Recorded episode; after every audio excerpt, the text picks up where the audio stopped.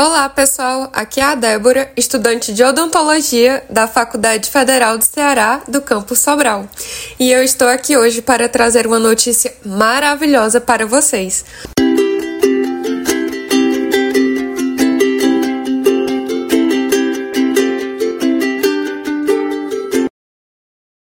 Já devem ter ouvido falar do PAC, não é mesmo? Que é o Programa de Aceleração do Crescimento. E hoje nós iremos falar em específico do que será realizado na saúde pública, que trará um impacto muito beneficente para as pessoas, porque nós sabemos que há alguns vazios no nosso país, principalmente no quesito de atenção básica e em regiões que estão mais no interior do nosso país.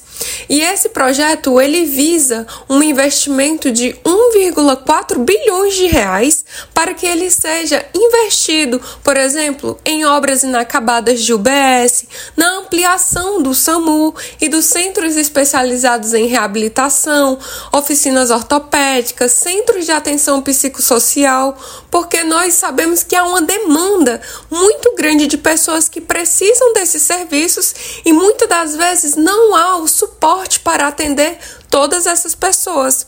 E esse investimento, ele vai combater os vazios assistenciais que eu havia mencionado anteriormente.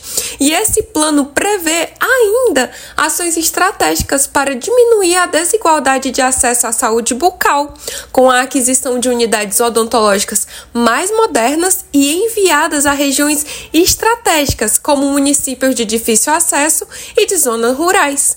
Bom, gente, esse foi o Momento SUS de hoje. Espero que vocês tenham gostado e não esqueçam de nos acompanhar nas nossas redes sociais. Até mais!